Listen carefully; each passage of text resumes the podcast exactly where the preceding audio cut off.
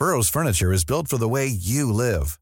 From ensuring easy assembly and disassembly to honoring highly requested new colors for their award-winning seating, they always have their customers in mind. Their modular seating is made out of durable materials to last and grow with you.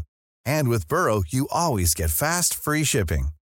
Get up to 60% off during Burrow's Memorial Day sale at burrow.com slash ACAST. That's burrow.com slash ACAST.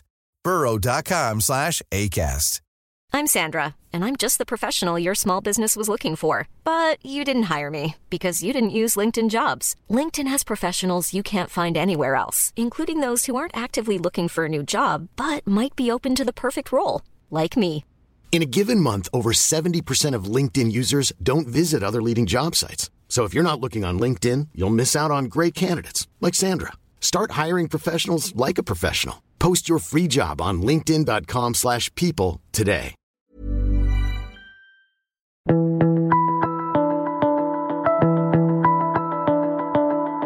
Hello and welcome to The Mentor. I'm Mark Bouris. Now, my guest this week is changing the game for the PR and marketing industry. Her name is Lara Vandenberg, and she founded her business, Publicist, while working in PR in New York, where she saw an industry that needed a big shake-up. Her, finding talented marketing professionals on demand was a massive pain point for the business she was working for. The traditional way of hiring people through word of mouth and recruiters became outdated and largely ineffective. So at just 28 years of age, Lara took on a challenge to automate the industry and founded Publicist. And she did it, by the way, as a side hustle while she kept a job.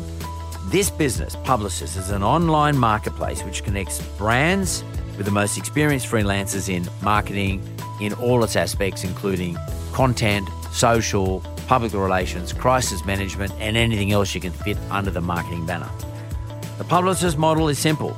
A brand decides what they're after and uploads all that onto the platform, and those with the right experience can see that. They apply and pitch to the client directly. Then the client chooses who to give the contract to.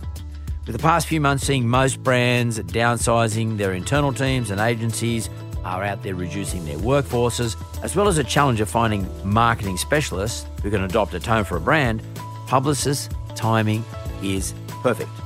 I'm going to ask Lara to tell me about how her father, who's a very famous public relations guy, media guy, comms guy here in this country, what did she get from watching and listening to him growing up?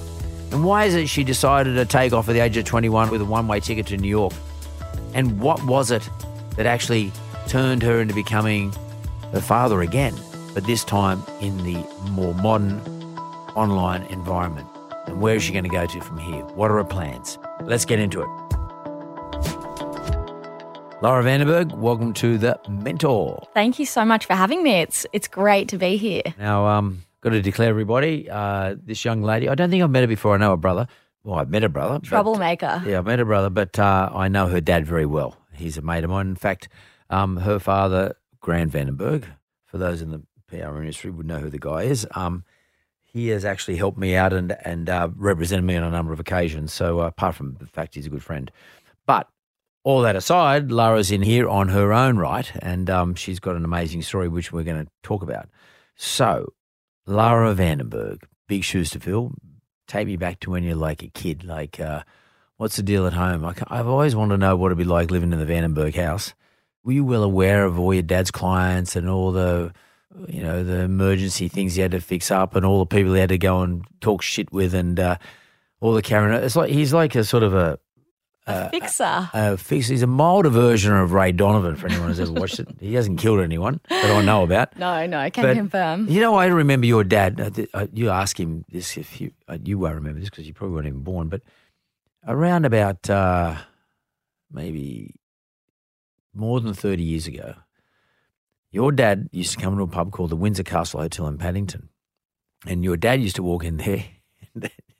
believe it or not, he used to walk in there with a dog, and the dog was blind. Paddington. Yeah, Mum and Dad um, had their wedding reception at the Windsor Castle. Yeah, well, your dad used to drink there often, and Yep. I used to drink there with a team of blokes. Um, a rather unsavoury crew they were. Um, and in those days, your dad had a he had a publication. It was a bit of a publicity. I don't know what you call it. I don't know what it's, I can't remember the name. Was it the National Inquiry? It Enquirer? was the National Enquirer. Yep. Yeah, And uh, it was a bit of a rag, but nonetheless, he sold it. Everyone bought it because they wanted to make sure they weren't in it and they wanted to see which their friends were in it. Yep. And uh, but he used to walk in this pub with a blind dog.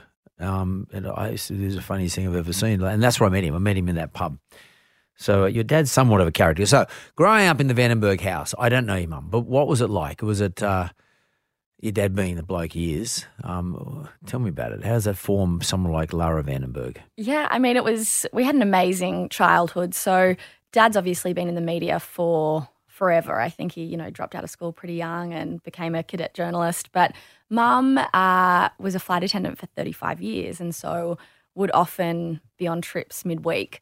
Um, and so dad would get a babysitter for Matthew for a lot of, you know, the midweek events and two, three times a week would take me to these media launches. And you know what it was like 20, 25 years ago? It was very social and the landscape's absolutely Very changed. social. Totally changed. It's a different world, especially Mm. in 2020.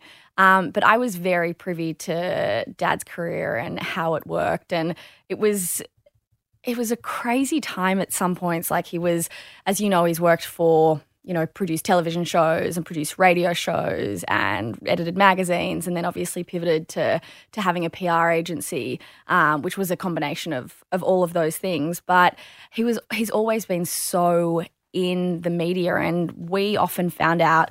You know, who was the winner of The Biggest Loser before it happened. And I remember there was one time that my brother, think he leaked it about 15 years ago on Facebook, and it was, you know, crisis in the Vandenberg household. But it was phenomenal, and I think it really gave me this grounding before I even finished school as to how to pitch in a story and how to completely navigate a crisis. And I think as Dad's career really kind of has come into fruition where it is now, 50 years later, a, a lot of the things that he's phenomenal at is is the crisis, and I think you just can't have that that legacy knowledge of the media landscape unless you've been in it. And so, you know, I've been in the car on on calls where where crisis has happened and you see him navigate them in 30 seconds and it's it's a total craft that not many people have and you just can't you can't have without that tenure in the industry. So growing up was was phenomenal. But how did it form you? So,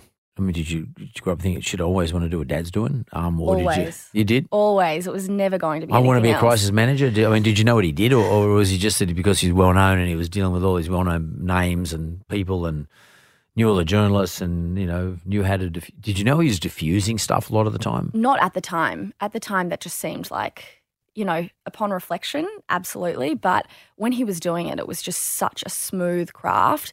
But I think the one thing I took away is I knew I wanted to be in the industry, communications and marketing, but I never really knew which side, how to approach it. Um, but yeah, growing up in his shadow was was unbelievable. Because some people find that a trouble. But like some some people think, oh, I just grew up in my dad's shadow. That's a fucking pain in the ass. Like I don't really want to be that. I don't want to do that. I don't want to be that person. Yep. Other people they think, shit, I want to be. They want to climb through it and be part of it. Yeah. Um, my assessment, I don't, I'm not in the publicity game. I don't know how it all works, but my assessment of your dad is one of the reasons he can deal his way through crisis, apart from being very experienced. Um, he knows people, and the people he knows are like him. He has a personality, hmm and I know you've got an online business here, but you're an online marketplace. Is probably a better way of putting it.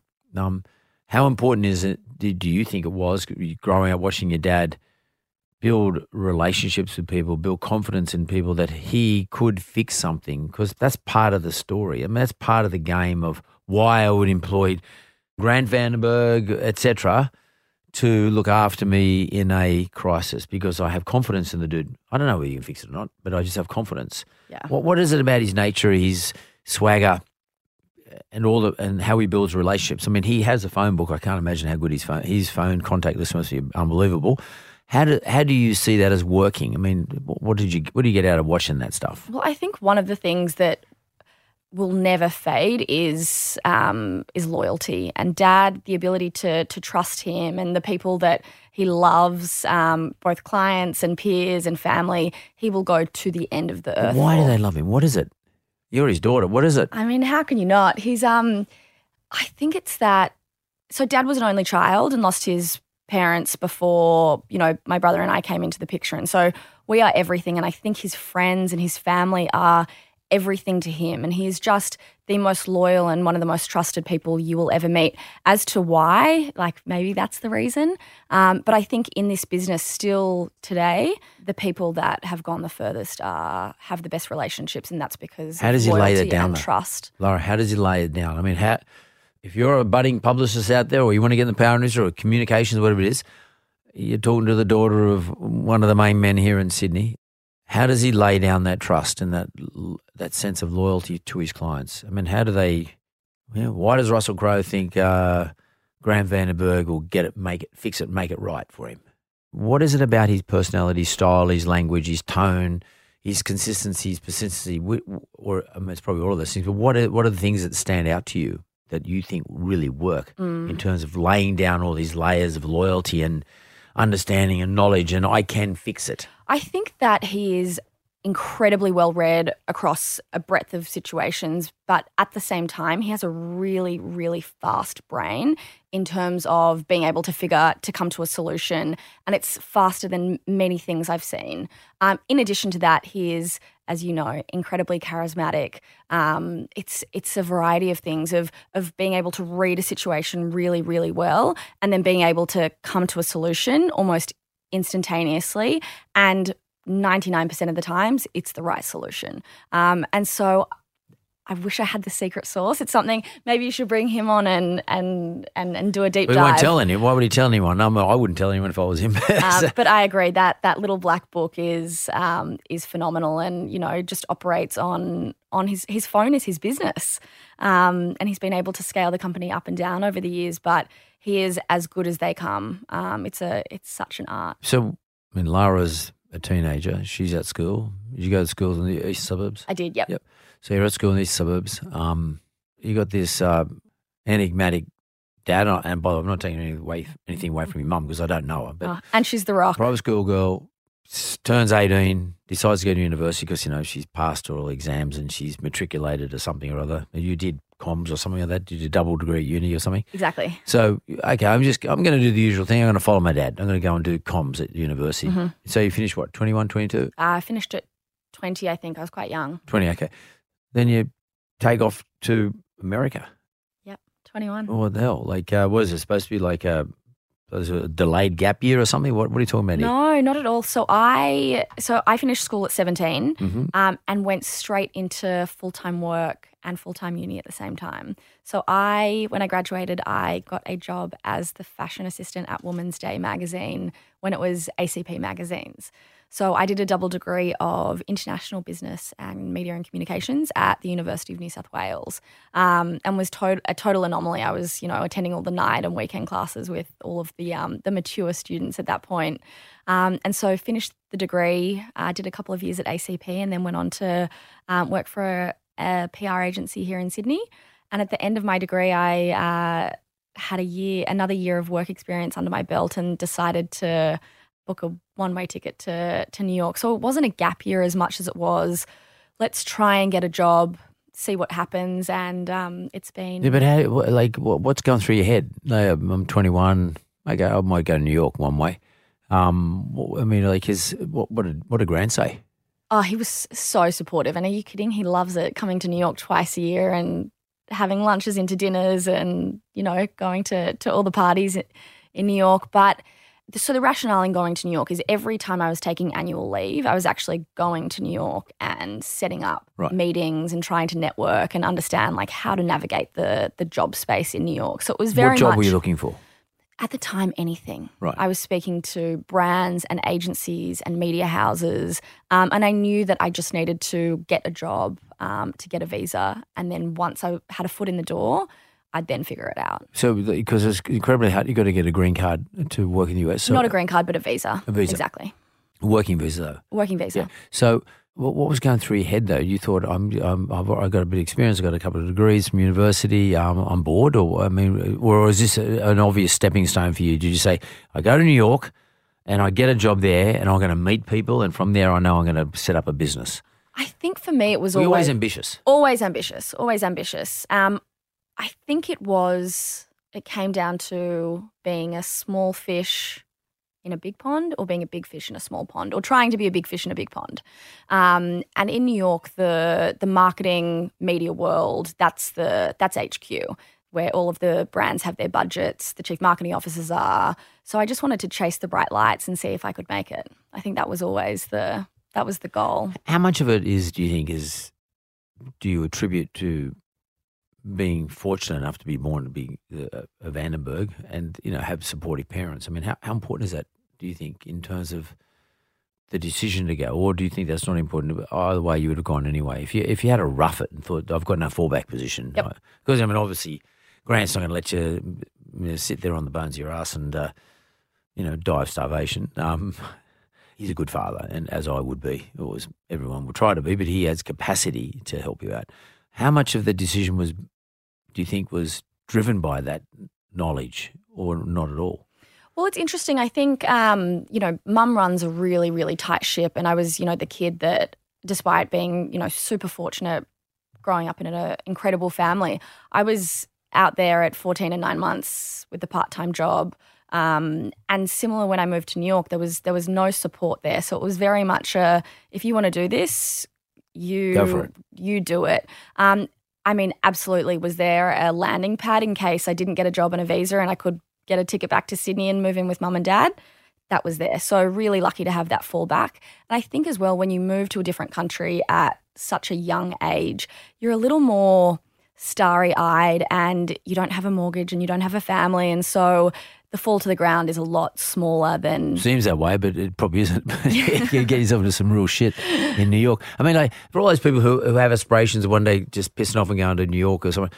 What did you just turn up? Did you just arrive at the airport? I mean, did you pre-book something? Did you, how did you find your accommodation? Like, just turn up there with a little bag, a little duffel bag over your shoulder, and a, a pom pom hat, and just walk around New York and f- find somewhere to stay. I mean, how, did you go about it? So I had connected with an Australian girl uh, before I moved over, and there was a room in a in a par- in an apartment in Chelsea. So I committed to taking that for three months because three months is the time that the ESTA, the tourist visa, lasts for, and so that's kind of the threshold. In when Aussies move over, they've got this ninety day window um, to try and find a job. It's like a race against the clock.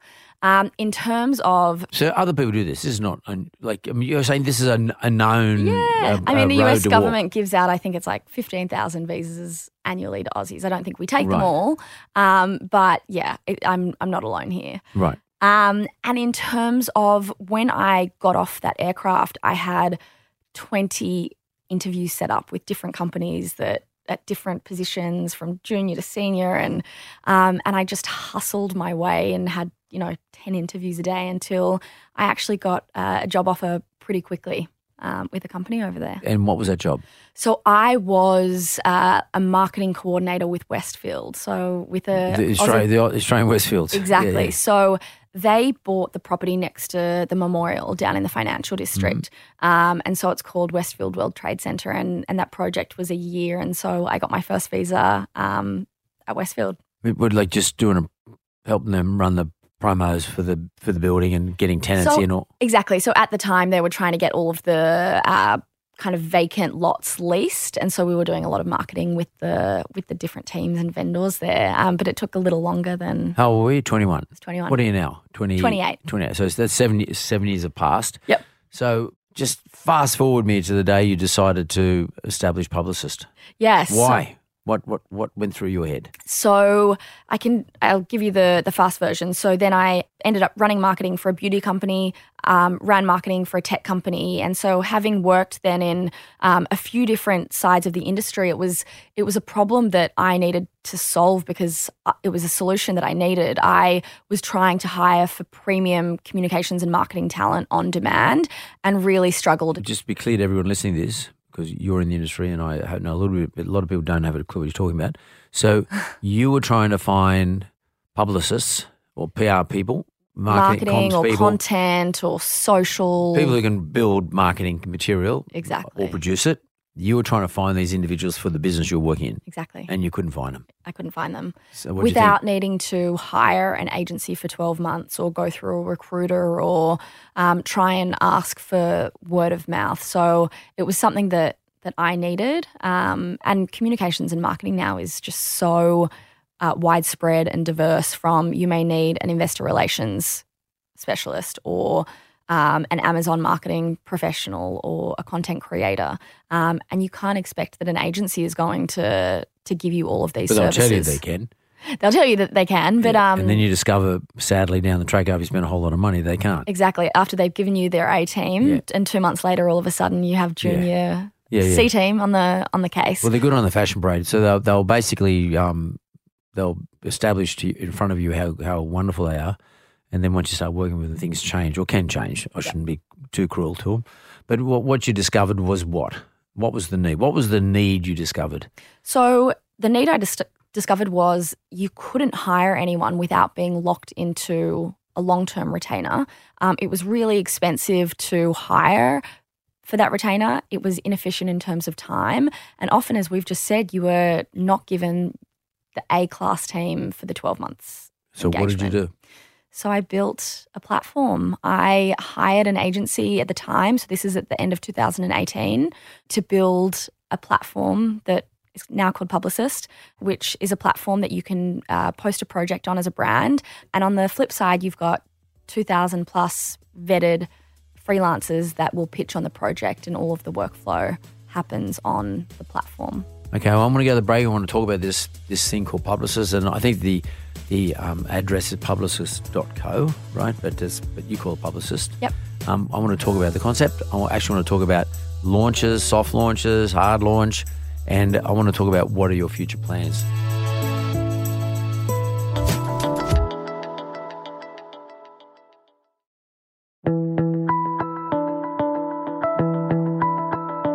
With Lara Vandenberg. Now, Lara has just gone quickly given us a, a summary on, of what is, I'm sure, is a much more complex life because she's a Vandenberg. She's a much more complex life than she's actually espoused to us. But nonetheless, where we landed is what I really want to talk about is this thing called Publicist, so business, which is effectively, correct me if I'm wrong now, Lara, it's an aggregation platform where you match, it's a marketplace where you match publicists or people in communications or marketing people with clients. Correct. Perfect. Right. And I love a marketplace. Everyone knows I love a marketplace. Um, and I mean, I, for those people who are listening, I mean, you've probably heard of Airtasker or Freelancer. They're marketplaces where it's a Airtasker sort of matches you with a million types of trades or different types of people can do all sorts of jobs for you. This is a, a micro platform to some extent in that it is focused on one area of business, which is marketing in its broader sense. Yep. Yep. Um, I mean, we, we, we know that Lara, the reason why you've done this is because you, you had a problem, you come up with a solution, and uh, the solution involved building this marketplace. Is that correct? Correct. Okay. So just just to be clear, ha- has this been launched or what's the deal? Yes. So we launched uh, the company in the US in May. May. Um, we launched the Australian arm July 27th. July 27th. Okay. Now, explain to everybody who's listening, explain to me too, how the hell this thing works. Like, tell me the two sides of the, the two sides of the business, the supply and the demand side, and then tell me about what sits in the middle. What's the machine? Yeah, absolutely. So, and I, I'm with you. I love marketplaces, and and this specifically is a double-sided marketplace. And you hit the nail on the head. It's it is this a micro industry, and we call it either a niche marketplace or a vertical marketplace. But um, what's brilliant about niches are they're not that small anymore. And so, with Publicist, um, we are an online platform that connects brands with premium communications Hmm. Yeah, and marketing talent. It's um, Yellow Brick Road, my, one of my companies, um, and we're looking for um, somebody to do some um, online social media content for us. Yep. What do I do? Okay, so you will apply to the platform and say, I want to spend $5,000 on a month's worth of social media marketing. Um, you'll say, uh, we are in B2B enterprise. We're looking for skill sets in social media and digital marketing. it, it interrogates me, doesn't it? It interrogates you. It's a, it's a, you know where where are you at? What type of you, retail? What are you in? Exactly. There's, there's an interrogation so process. Industries uh, and skill sets are really, really specific just to make sure that the algorithm on the back end is, is perfect and is going to get you the exact freelancer or agency that you need. And then on the talent side, so this is where we're a little different to a lot of marketplaces. The Airtaskers of the world or the Upworks, they don't necessarily vet a lot of their talent. So sometimes you don't know if someone is really skilled, if they're onshore, or if they're offshore. With communications and marketing, it's a skill set that you need someone to be premium yeah, you for. don't want to, at the grocery. You don't, I don't want someone from India who's going to be advising me on the uh, the comms, uh, content and comms in Australia. Yep. Who would have a clue? Exactly. I think that with communications and marketing, it in some cases needs to be a hyper localized um, skill set. With things like that require more of a legacy knowledge, some of the stuff that dad does, it's, you know, investor relations or crisis communications, you need someone to be really specific to where you are. If it was a skill like Shopify marketing or Amazon marketing, sometimes remote is absolutely fine and you don't mind if that person is in a different country. So on the talent side, you apply as a freelancer. Can we just so we just go back on the client side? Yeah. Um, I register. You register. It interrogates me. Yep. I'm basically filling all the fields out to make sure that this thing um, is learning about me, who I am. Mhm. Um, I presume um, the interrogation is it based on set formatted question, or is it, or is it based on artificial intelligence as a result of sort of dealing with 50 people like me? Are you is there artificial intelligence involved, or are you just asking me a set number of questions for every client? For the client, it's set questions. Set questions, okay. Yep. So I register, fill out set questions. You know, you, your system now knows who I am, and it asks me how much money I want to spend. I want to spend five thousand dollars for the month. Um, I can do it a month, a day, a week, a year, Or project based. project exactly. based. Okay, so there's no lock-ins and all that sort of stuff. Okay, so uh, and I say that I'm going to spend five grand for the month just to build some content up in relation to try, me trying to find more mortgage brokers to come and work for me. So in other words, tell everyone how good we are compared to everybody else. Mm-hmm. And then on the flip side of it, you've got your publicists Exactly. or your marketing people, your comms people. They're going to register as well. Yes. So And we do put do? them through more of a rigorous application process. Um, so we ask them things like what their experience is, their bio, their social profiles, um, what agencies they've worked with, what brands they've worked with, what publishers, where necessary, they've worked with. And so from there, we will either say, great, you are vetted to the platform and your skill set um, is of is of quality right now, or we will put people into kind of like a waiting pattern until perhaps they have more experience. So from there, once you have posted the project, if the talent is specific to B2B enterprise and social media and digital marketing, all of those people with those exact skill sets will be able to pitch on your project. So they can pitch to me. Exactly. So what you're saying is, um, I put up the brief. Yellow Yep. Brick Road puts up the brief, looking for somebody for five thousand dollars for the month to do content marketing for me, trying to find mortgage brokers to join my organization Mm-hmm. to recruit um, some publicists or whatever you want to call them. They're not actually called publicists because they they could be anything. Could be marketing. yeah, we people. refer to them as talent. yeah, talent. The talent will pitch back to me. Exactly. The client and talent can speak on the platform. So, say I have pitched on your project. From there, we're able to communicate via video or chat or phone, um, and you can select and invite somebody to the project once you've decided that you liked that. yeah, because I can do particular it. It's not really face to face. It's uh, it's, good all actually. It's good because I can go through and say, "Oh, I don't like that. I don't like that. I like that." XXXX. Oh, you look Oh, interesting. it looks good, good, good. And uh, and then I then I go off and do short lists, or I get someone to do short lists, Yep. and then I invite them to do a like a. I get. Are we talking about a like a Zoom conference, conference or? Exactly. So Yeah. we've got integrations on on the platform. So, So, you, you provide that platform for them to do the conferencing. All of Yeah. Okay. So um, and then wh- what is the talent? Do they have to pay to get on the platform? No. no, pay. No so pay. where do you where you ticket are you clipping? so we take twenty percent of the total project. Of the five thousand, Exactly. On my on my example, so Exactly. you for you you get a, a thousand for doing that, um, for providing to me that program, and uh, but that that's pretty cool. So do you collect any data out of all this? I mean, so what data collection are you at? Because I mean, one of the great things about marketplace is collecting everyone's data, and uh, Mm-hmm. who knows what you're going to do with it, but at least collecting it. Uh, what data can you collect? So first of all, we're not doing anything with anyone's data. No, no, I accept that. But, but what are you going to collect? What, do you, So- what can you collect? A lot. I mean, right now, what we're looking at is uh, what type of companies are on the platform. Um, we've got Fortune 500s to really innovative startups. Um, what types of uh, media marketing spends these companies have, um, what people are hiring for. So it's really interesting. And kind of through COVID 19, we could see that in May, people were hiring for crisis and employer branding. And then right now, it's kind of normalized to a little more PR and digital marketing. So, really understanding how cyclical the marketing budgets are. Uh, we're looking at things like type of freelancers, um, how long it takes to hire um, on a project, how long it takes to complete a project, um, completion rate of projects. So, we're constantly tracking. And, and who who's that data valuable to? I mean, apart from you, but like, I mean, I always take if you're building a business, think about who's going to buy the business off you one day, Mm-hmm. and um, who, who's that data data valuable to, and um, and probably more importantly, how do you build that data into something valuable? Mhm. Like you've got to analyze it, sort of you know carve it up a little bit and trim it up and put it into categories and start to make each of the various data categories talk to each other and Yep.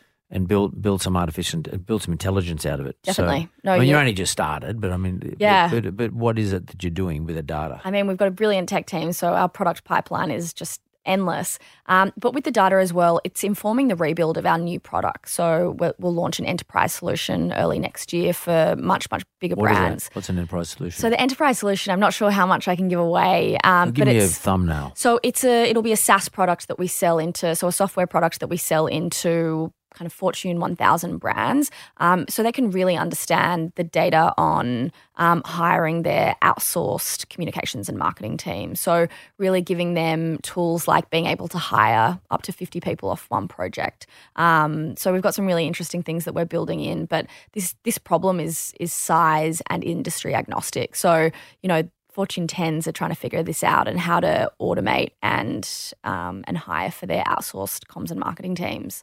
Um, so that's one thing that we're doing with the data. Um, I think the the companies that it's interesting to are advertising agencies. I think that they're they've constantly tried to build a lot of these types of solutions in house, but advertising agencies and holding companies aren't tech companies and so they haven't been able to do it i think that you know horizontal marketplaces like like the upworks of the world i think that you know the the niche vertical marketplaces this data is really interesting to them um, and then just general market network so the linkedins of the world i think um, this is interesting too it's it's endless it's it spans a few different categories because i think we we live in marketplace market network and recruiting You're not a retail marketplace. I love retail marketplaces because you get unbelievable amount of data. Yep. As long as you know how to deal with it and how to manage it, and, and you've got to have really good tech teams. Um, I, what I'm interested to know from your point of view is you're 28. How you're not a technology, but how the hell did you manage this? I mean, you're in partnership with anybody? You're on your own? Like, what's the deal? I mean, So- you're a 20 year old girl here, so building this beast, um, and uh, talking about you know Fortune 10, Fortune 100, Fortune 1000 companies. How'd you put it together? So the last job I had, I was the chief marketing officer at a company called Knotch, which in New York is um, it's a data analytics company that measures content marketing of Fortune 500s. Um, my chief technology officer um, was actually the chief technology officer at Knotch, so he came across. Um, Uh, The CTO yep, for your current business, Yep. publicist, is the same guy or girl who Yeah, was working at the other job. same guy. Yeah, so we worked. We've worked together. Okay, before. so did you, did you bring him over? Like you walk along and say, "Listen," because a lot of people don't know how to recruit. Like they have great ideas, but they can't execute because you know they might have a great idea, they might be a really good business person. Um, they know they can see a demand. They've got this architecture in their brain, but they don't know actually how to. They're not a builder, so they don't know how to build these things. So you need a tech person to do it. Yep. Can't be everything. Um, they say, "Well, how did I, how did she get that tech person? I mean, what did you say to the dude?" So the way that Michael and I formally started working together was while I was at Knotch and started building this product on the side. Um, I outsourced the tech build to a an agency out of Poland. Um, to which I said to Michael, "Hey, I'd love for you to kind of help me project manage this a few hours a week. Just I need you to have a look at the code, make sure that my roadmap makes sense." Um, and Michael started spending, you know, a few hours a week for just a bit of stock. Um, and he became really he came as obsessed with trying to fix the problem as as I did. And so having had him, you know, now advise and and be in the company for seven months um, has been phenomenal. And so he is creating, you know, a culture of engineering. Because as you said, I'm a I'm a, a founder of a tech company, but I'm a non-technical founder, which is which is tough and has has come with its challenges. But I've got an amazing partner in Michael. I've seen plenty of tech people who've got no fucking idea about business too. They need business people. Don't worry, don't undersell yourself. Two questions come out of that though. What you just said, two, two interesting questions come out of for me. How important? I mean, you just said the guy's name's Michael. Yes. How important is for somebody like Michael or, or you for that matter is when you got the idea is to make it a side hustle and keep your job. You got to pay. You got to pay rent. You got to beat. You got to go out. You know, you're a young person. Side hustles are great, but you got to keep your job. hmm Take me through that. Yeah. I mean, how important is that? So for me, it was really important. I think it was particularly important as I was tied to a visa, um, which is, you know, is everything. You absolutely need the visa to to start a company overseas. Um, just to take it back a couple of steps. So while I was at Knotch and I was really really close with the founders, um, I said to the founders, "I'm going to build this company. I've got this great idea." Um, to which the the the founder, her name's Anda Gansca, brilliant female founder in the US she said, What you should probably do is spend a little bit of your own money, bootstrap a product, and build what's called an MVP, a minimal viable product. So at the time, what I wanted to do was go big, raise money straight away. And she goes, Just settle down. Hmm. Don't do that. So I listened to her, which Cool is probably heels. the smartest thing I could do. And by myself, I, at the time, had an agency um, out of Romania build the 1.0 of the of the platform. After a year, it went well, and there was enough data. How many iterations? So this we're on our second iteration now. And only now. Right? Yes. So after year one of it just being me, this is no Michael, this is just Lara. Um, I had something like nearly 200 projects through the platform year one while I had a day job, and this was very much my side hustle. So it was at that point I then decided, okay, When does this flip over? When do you go, okay, time to leave. I got enough revenue that I can pay the bills. yeah. So and that I'll was concentrate on, on it. so October of last year I quit my job. So coming up a year. Right. Um, I then decided to rebuild the technology, custom from scratch, um, and then raise some money, which we've just closed.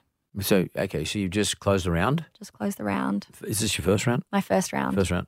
How much money did you raise? Can you tell me? Uh, it's just over a million A Aussie. million bucks. And um, and you build your your what are you building it on? The technology, Python, Ruby on Rails, Oh, Ruby on Rails. Yeah. Wow, it's complicated uh, language. So uh, Ruby Ruby's quite complex. You know that, and you, uh, I, I built something on Ruby and. I pulled it apart in the end and rebuilt it because uh, I couldn't find. I- It's very hard to find technologists who understand who can who can write in Ruby and fix in Ruby. It's expensive. I actually tried to learn. It was Python for one hour, and at the end of it, I was like, my time is better spelt spent elsewhere. Um, but I tried. I mean, I guess that's where you really do need a tech guy or a tech person anyway, who understands the languages and understands how to code for, at a minimum. Mm-hmm. It's interesting. So that was the first question I wanted to get at you. Um, you know, like this, this because people always ask me, you know, "Oh, I got this great idea. When should I make it my business, or should I do it as a side hustle? Your advice as a young woman Mm-hmm. is don't be in a hurry. Do it as a side hustle Yeah. until you can flip them over in terms of revenues. Exactly. So I would absolutely say keep the day job until you can't keep it any longer, until you are not sleeping and you are incredibly passionate and it's proven um, your side hustle. But again, that's there's no right way to do this. No, but that's I agree with your way. Those I think I actually think it is the right way. So I mean, you got twenty four hours in a day. If I work an eight for somebody else, and I'm going to work another eight for myself, there's plenty of time to sleep. Yep. And you got all Saturday and all Sunday. So for me, there's no excuse. The second question that comes out of all that is, you said you gave Michael some equity. Um, so in other words, sweat equity. In he, he what he sweats on, he earns. Um, how do you work that out? I mean, people sort of say, "Oh, Mark, you know, I want to give this person, you know, a percentage of the business, but how much do I give them?" Um, you a, you don't want to insult them. Mhm. B, you don't want to over reward them because this comes out of your ass. Yep. You know, it's your hide. You're giving it away. Yep. It's your money, your equity. So, how did you decide how much you give Michael? So Because it's an important job too, what he does. phenomenal, and he is you know instrumental to to my business. And by the way, what happens if he, he is all those things, but something goes wrong and, you know, you, shit, you're stuck with this guy, but he's not working for you anymore because you can't stand him? yeah. So look, I think there are a few things there. The fact that we'd worked together before, Known quantity. Exactly. Yep. Um, in terms of how much equity to give someone, there are phenomenal communities out there for these questions. Um, we've just gone through Stanford's uh, Tech Accelerator StartX. So there we have a community of if you have any questions, salaries or equity, there's an answer at the end of an email. In this case, um, I'd worked on the company for, you know, 18 months from ideation to execution. It was proven before he came along. Um, I was then able to say, you know, his six months of advice before he came on was worth X. And then when he formally came on at the beginning of this year, that was worth Y. And so to give you an answer, it was me reaching out to 10 different friends who were founders and saying, what do you give your founding employee? Uh, Okay, and what happens if, uh, I mean, what do you say? Okay, Michael, um, I'm going to give you 20% of this thing, just for argument's sake. I'm going to give you 20% of this, and, you know, you, but you've got to give me four years' work or three years' work. I can't, can only pay you a thousand bucks a week. Yep. But if you leave, you, like if he become if he turns out to be a you know Attila the Hun or some crazy Yep. bastard, um, and you've got to get rid of him, you want to buy him out. You don't want him staying. I mean, ha- Yeah. What do you agree? So, in what's super common in the US, and I'm not sure if it is here in Australia as well, but when you give equity, it's usually on a four year vest with a one year cliff. So, essentially, he um, or any employee, or even myself for that matter, I won't get my full equity until I've been at the company for a maximum of four years. Um, and so it, it's a gradual earn. Exactly. So, should something happen to me or to another employee, at half the time, they're only uh, eligible to buy out half of their stock after year two, for example. Um, so, there are lots of clauses in place. Should You, something, you, he has to sell to you. If something doesn't get work out right in Yeah. two years, he's got you know half his equity because it was a four year deal. Yep. Um, he, you have to buy his, uh, you know, whatever it is, his ten percent back off him. to some extent, yeah. So, I mean, one of the things I, I should explain to listeners, there, there are concepts called good leaver, bad leaver. So, let's say, um, you know, Lara grants him 20%, um, and, and it's, you know, 5% per annum for the next four years. And he gets to the end of year three, which means he vests 15% vests in him. And let's say he's a, he's been a good person. He just, his wife's got cancer and they just have to move somewhere else, you know, just to live a better life. And uh, you decide he hasn't done anything wrong. Um, it's just unfortunate. So that's called a good leaver. Generally speaking, your right to buy him back, in my opinion, should be at a discount to what is fair market value, about a 10% discount fair market value, because he's only got a, a minority interest. So no one's ever going to buy a minority interest from him. So you should buy, you should have to buy him back, but you should buy him at ten percent of fair market value of the whole enterprise. If he's a bad leaver, in other words, he turns out to be Hannibal Lecter, and uh, you didn't know it, and um, you know he's sitting there in a face mask in jail. Usually, the bad leavers you have the right to buy them at like a fifty percent discount. So that, that's a thing to discourage them for being an imbecile. Yeah. Um, you know, and uh, and also gets them a bit nervous too. So um, again, fifty percent of what is called fair market value of the total enterprise. So good leaver, bad leaver, just for those people listening, they're good ways of doing it. You're right; it's a, a- an earn out, so they earn or earn in. They earn in over time, Mm-hmm. Yep. depending on. And you've got to set all the hurdles. These are the things you've got to do. Yep. So th they were two very important questions that just come out of what you did. Yeah. I want to get back to your business now. Yep. So, um, in terms of publicist launch in America, Yes. give me the hard date and what happened since then. What's happened since then? Yeah. So, ordinarily, I'm based in New York, as I mentioned.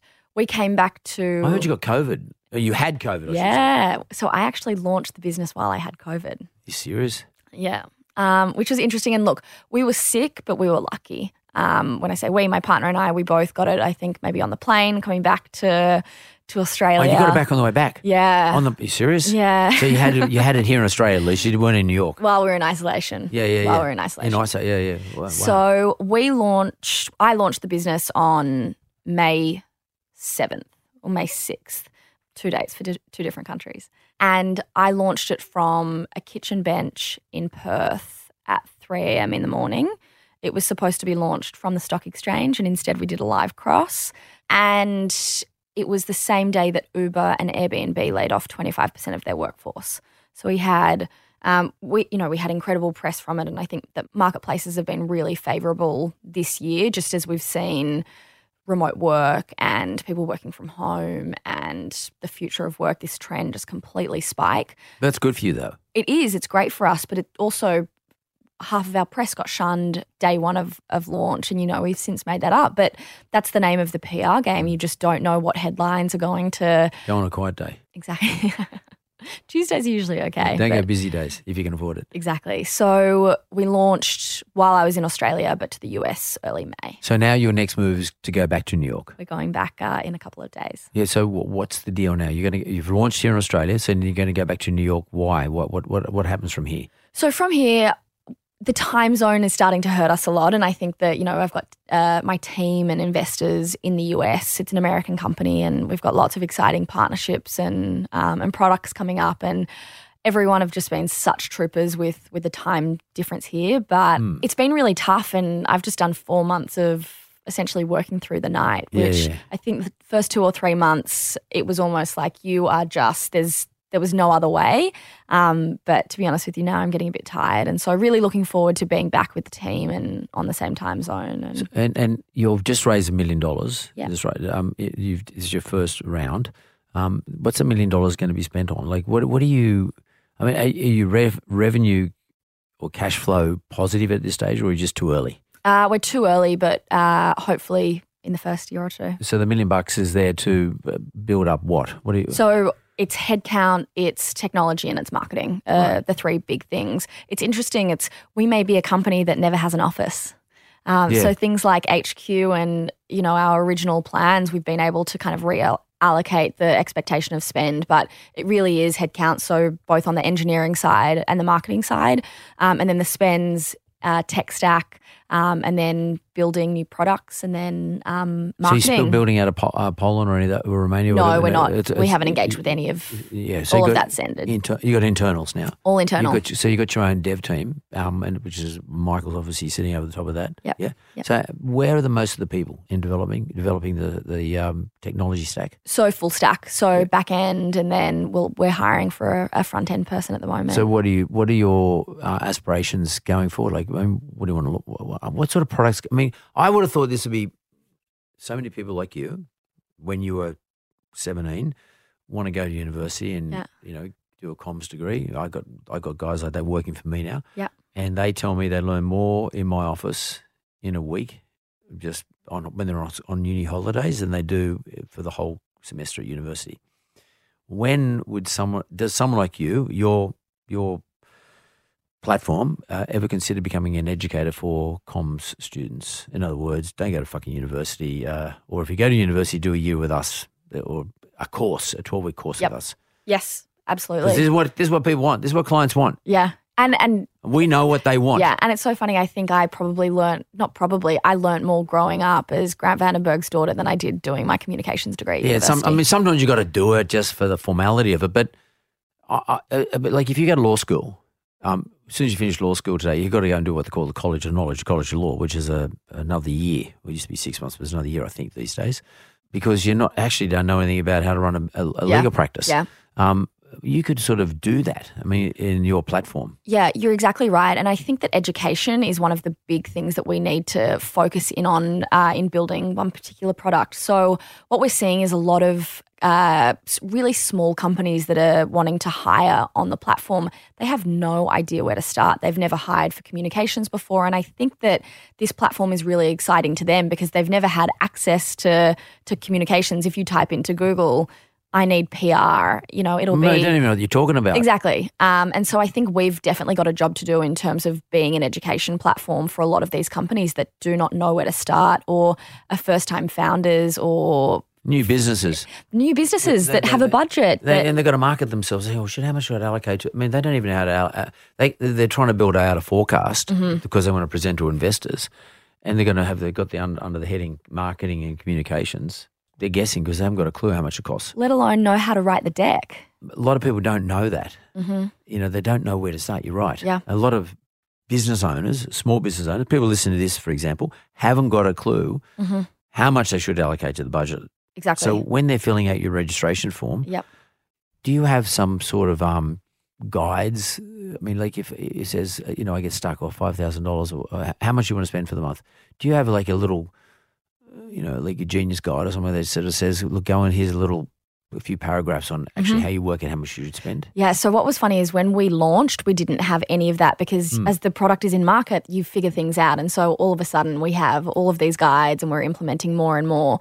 Um, because someone that is uh, a brand marketer for Coca Cola is someone completely different who's just launched a, a new 100%. beverage, and so it's you know we're putting in questions like, what's your marketing budget? Have you spent over five million dollars or under five thousand dollars in the last year on marketing? And then you have two different journeys down down the platform, but yeah, being an educator is just it's essential, and and we have to be. And there actually aren't that many resources out there, um, so that's something that we're looking forward to to building as well. Yeah, because you can't. I mean, like thirty odd thousand a month, we can actually build eight hundred leads. Eight hundred leads in my business is, is a lot of money. Yep. You know, I would have thought a lot of smaller businesses are the sort of people who might well come onto your platform. By the Mm-hmm. way, because um, a lot of them can't afford agencies anyway. They they wouldn't even know what an agency is, but they could. The agency won't talk to them Yep. because they haven't got No. enough money to spend. Or they don't want to engage in twelve months or six Yeah, months. tar- yeah, I yeah, correct. I, I don't have the confidence to engage it for 12 months. Yep. Um, so I would have thought smaller business and that education piece, you could actually nearly run courses. I, I reckon people would be, actually pay for courses. Yeah. Short courses, um, you know, and you could get people in there to talk about stuff. I mean, maybe Grant's going to get a gig as a as a lecturer on, on his daughter's about business. I was thinking about putting him as a freelancer on the on the platform, Crisis Communications Pro. you just raised a good point. Let's quickly outline the sorts of things that marketing includes. So a lot of people think marketing is just doing ads. Mm-hmm. Um, what about content? Content creation's number two on our platform right now. The, the most sought after thing. Exact, the second most sought after thing after public relations, because that is anything from writing an opinion piece in a newspaper or a speech or email marketing or content for your blog. So, content, I mean, is just endless for what it is. Um, but we have th- over 300 skills and services on the platform right now. And to your point, that is anything from brand marketing to performance marketing to content creation, SEO, um, Google Ads. Uh, so it really is endless. And what's interesting is a lot of these things didn't exist 10 years ago. Um, so educating, and, and they're constantly changing. So educating people on how to spend your budgets differently, I think is is really interesting. And with this year and COVID, brands don't stop spending. They'll just change the way that they spend and how they spend will be different. Well, totally. I mean, and I think actually, funny thing is, with COVID, everybody's much more digitally minded. Yep. Not just people selling stuff, not just vendors or clients or brands, but I'm talking about consumers. We're sort of forced to become more digital, and we're on your smart device more often. So therefore, if I'm a vendor of anything, I've got to become part of that part of that ecosystem. Yep. And I don't care whether you like it or you don't like it. It was inevitable that it was going to take over our lives, Yep. and it has taken over our lives. You know, the marketplaces we all buy and sell in comes off the back of these these things here, these smart devices. So if you're got a business and you're trying to market and or communicate with your market or your consumer, then you must have the people who know how to do it. I mean, as you- say, like Instagram, for example, how you use Instagram changes like every four or five months. What becomes much more efficient is Exactly. changed. And by the way, if you're looking for staff or all the people that you're talking about, you can go to a Seek and etc. But the problem with those environments, I find anyway, is that they're too broad. Mm-hmm. And it, actually, for me, I get lost, completely lost. LinkedIn's the same. I love LinkedIn, but LinkedIn's the same. Yep. So what you've done is you're saying, okay, if we're going to be the place you come to for just communications and media, or Yep. whatever, I know, I don't know what the word is that describes your marketing. I guess is it? What Yep. is it Communications and marketing. communication marketing? We're the joint. We want to be known as that. Mm-hmm. How is Lara, 28 year old Sydney girl, now living in New York, going to become that place? In other words, if I'm thinking about hamburgers, I want to go to McDonald's. If I'm thinking about marketing and media, I want to go to Lara Vandenberg's site called Publicist. Mm-hmm. What are you going to do? Or, or are you going to wait and see it unfold and take your time? Definitely not. I think this is where we have to eat our own dog food. We are a, a company that lives communications and marketing. And so um, it's really exciting for me now that we have closed our round and have. I've got some money to spend in terms of marketing because the way that we spend it will be very cyclical with uh, regard to partnerships and sponsorships and you know earned media and you know we again this is um this is something that's interesting we've started to post a few jobs on the platform to have our own freelancers pick up our own work because we truly believe that this is the future is project Can, based can, can I rate for freelancer? Can, do you? yeah, yeah, you- yeah. So you- we've got a really robust ratings Yeah. and review systems, and that kind of informs the rehiring of a lot of the talent yeah, from. yeah. So yeah, like an Airbnb. yeah, yeah, yeah, yeah. Okay. So, um, wh- what one question would you like to ask me? You got a question for me? Yeah. Um, what have you found the most successful communications and marketing that you've ever engaged with? What's what's worked the most? The thing that worked best for me, to be honest with you, is when I was in the Wizard days, when I launched the Wizard brand on the front of the State of Origin jersey. Um, and uh, that was in 1998. But there was a special reason for that because the Super League War was on. And as a result of the Super League War being on, um, State of Origin wasn't being played by the same people as it used to be played prior to the Super League War. So Super League people could not play in the State of Origin. And therefore, Tooheys, who was always traditionally the sponsor on New South Wales State of Origin jersey, dropped off. They didn't want to be part of it anymore because they they didn't get the audience. So I was able to get the um, sponsorship, and it worked brilliantly for me because the Super League War finished. Kerry and Rupert did a deal, and uh, went. Then it became the um, the NRL, and um, State of Origin came back, and I just happened to be there right at the right time. And people asked the question, "Who is Wizard?" So we didn't have Wizard home loans. We just Right. said Wizard. And people go, "Who the fuck's Wizard? Like, what is that?" And it's a bit like the, the uh, there was a, a famous menswear brand was launched, Tommy Hilfiger, and people just say, "Who is Tommy?" Yep. It was written on the back of buses, and everyone was saying, "Who the fuck is Tommy? What is that?" Um, well, people were saying, "Who is Wizard?" And that was very powerful for us. Um, but it was cheap. Right. It became very expensive. Mm. So today, I wouldn't necessarily suggest sponsoring a football team. Um, but I, I believe in taking sides. So I don't believe in, um, say, I wouldn't sponsor the Australian jersey, the Australian Rugby League team. Yep. Because you're trying to be everything. I rather sponsor New South Wales, who then is against Queensland. Queensland therefore hate you as a result of it. But it doesn't matter if they know you. More importantly, they know who you are. Brand marketing and awareness is really important. They know you. Yeah. And uh, and that was probably the most powerful bit of marketing I ever did. Um, and but it was just at the beginning. It was only powerful to launch the brand. That that brand was launched Mm. on the front of a s- state of origin jersey, and I launched it with every dollar I had. Yeah, right. I had to sell my house to launch it in 1998 wow. and um, and the rest of the money I got from selling my house I used to build the business. But so it was. I love uh, that. I was desperate. I was desperate for outcomes. I had to get an outcome. Yep. So therefore, I had to chase it. So that's why it worked. Um, today, I'm not sure if it would work as well because we got a lot of sponsors, a lot of games. We got soccer, AFL. There's there's a lot going on out there. It's a very crowded marketplace. Mm-hmm. Yep. People often ask me about sponsorship, and I'm not sure. I mean, in sponsorship in terms of um, sport, I'm not sure how effective it is today. hmm But I have to say, I, I, I am firm on this. My current Yellow Brick Road, our YBR digital marketing, our social media content marketing, Mm-hmm. and all the data intellect we get from it, so all the behind the scenes, you know, marketing 24 hours, 24 7, Yep. seven days a week, 365 days a year. Um, I, to be honest with you, I think that's much more efficient. It works brilliantly. Yeah. And it's an engine that you can measure for. So you know exactly, you know, it's very binary. You put this in, you know what's coming out. Worked didn't work, stop, start again. Exactly. And uh, and but you need to have the smarts behind it. You know, it's not just a matter of putting something on Instagram, and you need all the the data smarts. You need to be able to have the back end behind it that can actually monitor everything and do the analytics. Yep. If you want to go down this track, make sure you know what you're spending the money on, what works, Yep.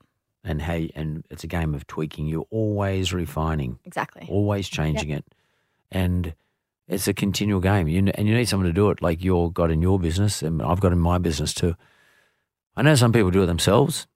It's tiresome. Mhm. It is a tough gig monitoring that stuff. It is.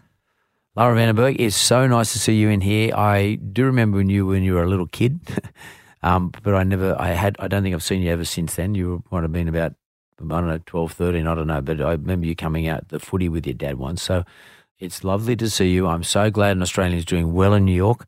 Congratulations on your money raise, Thank you your so first much. round, and congratulations on your business publicist. And you know what?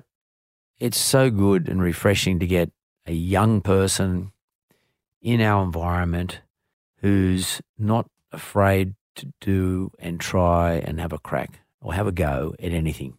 And it doesn't surprise me. There's an old saying, an old Greek saying, but the apple doesn't drop far from the tree. So don't know your mum, but I know Grant. So I'm not surprised. Thank you so much for having me. It's been great. You're welcome.